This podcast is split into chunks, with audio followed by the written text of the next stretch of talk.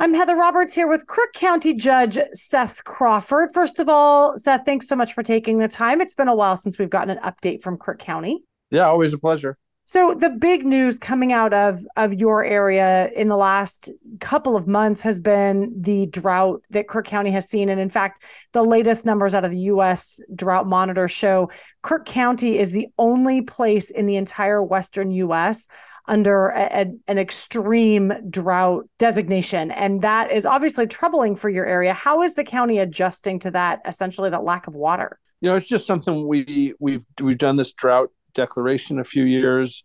Um, we work with the irrigation districts to, um, I guess, the irrigation districts work with the farmers to give them certain levels of water throughout the year, and then they watch that as the year goes on to make sure that they're not using too much water. And if we get more water, they're, they're allowed more. Um, I think at this point, we've gotten a, a, okay amount of precipitation this year. But what I think people don't understand is that we've got to make up, kind of recharge that battery of the last four years that we haven't been getting that that uh, precipitation but we still are using that water. And so, um, you know, you might say, well, it snowed X amount of days and I've, I've seen the rain.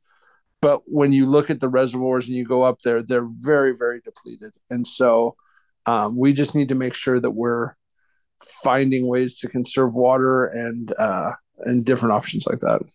It's difficult because of, of all of the things that the county has control over. You obviously can't control the weather you know droughts come and there's there's nothing we can do to stop them but it's it's just a matter of just managing the little bit of water you do have. Well yeah the, there is though. So so one of the, the solutions that we've been working on just seeing this happen year after year um, i think crook county's kind of a come up with a plan to fix things kind of kind of area. And so one of the things we're working on is a biomass plant. And i actually had a conversation with the the new governor about it last week um, and and here's how I kind of talked to her about it is one of the things that's really hurting the amount of water in the reservoirs is, is the juniper trees, right?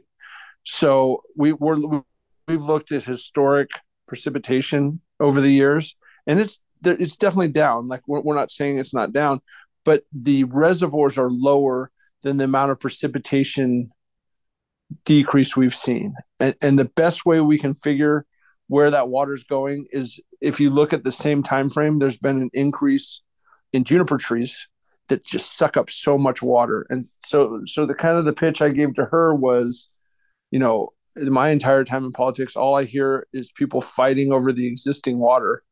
And if if we were to put in a biomass plant uh, monetize some of those uh, resources like the juniper trees to be cut down putting more water in the system. That's really the first solution I've heard of that's actually adding more to the system. And so I, I think that gives the um, anybody who's a supporter, you know, you're going to be helping everybody. You're helping the farmers, the fish, the recreator. You're adding more more water to the to the uh, equation, and, and I haven't heard that solution in my entire time in government.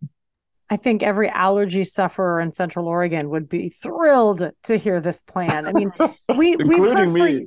Right. I mean, we know that junipers are a weed; they are a non-native plant um and and there are a lot of people i love to see them. I frankly i know that's an unpopular opinion. I think they're beautiful but i also I, I, know that they are not native and they're not and they do suck so much water out of the ground. But you're right it's not a plan that we've heard. How much traction do you think you're going to get with this? I think we've we've got a lot of traction. We're, we're we're to a point where we have a few more studies to do and then we'll have the we'll understand what the cost of the kilowatt or yeah, kilowatt power is. So then we can go to different industries and municipalities and, and then sell this as green energy to them. And so we're about two million short on that. And that's what the ask for the governor was. And that was part of our drought declaration as well, because I know the legislature is working on funding for droughts throughout Eastern Oregon uh, probably rural, yeah, probably just Eastern Oregon. It probably doesn't. The valley gets quite a bit of water, but so that was one of the projects we're pushing forward as a, a city and a county, saying, you know, this is an opportunity to not only work on wildfire and a lot of those things, but to recharge the system and put put more water back into it. And once we get those those dollars and once we have that plan, we do have a private sector that's ready to to build uh, build the facilities and, and move forward once we have a general idea of the cost and we get somebody on board to purchase that power. Let's talk a little bit more about that drought declaration that the county has requested. What what would that do? Why ask for that from the state? It just gives it gives our citizens, farmers, regular folks the ability to find grants and different government programs that will help provide for groundwater or irrigation water or different different things that that would would be affected during a, a drought. And again, and like this, pushing these projects forward, saying, "Hey, uh, we got a solution." Again, getting rid of those juniper trees en masse is going to help everyone. It's going to help the people with wells. It's going to help the people with um, that want to recreate in the reservoirs. It's going to help the people that uh, want to see more water in the rivers for the fishes. It's going to help the, the, the farmer downstream that needs it for irrigation, and and that's why we're we're so passionate about it. Again, in just that water aspect, but then if you look at the larger project of getting fuels out of the forest for forest fires that we're we're plagued with every summer now, and, and just all those different aspects. Governor Kotek is from Portland, how much do you think she understands the the plight of what's uh, of the drought and how it's impacting Crook County? Well, uh, she saw the one of the articles that got put out from when we did the d- drought declaration, and she called me and, and asked me questions and was definitely interested in hearing about what was going on here and some different solutions.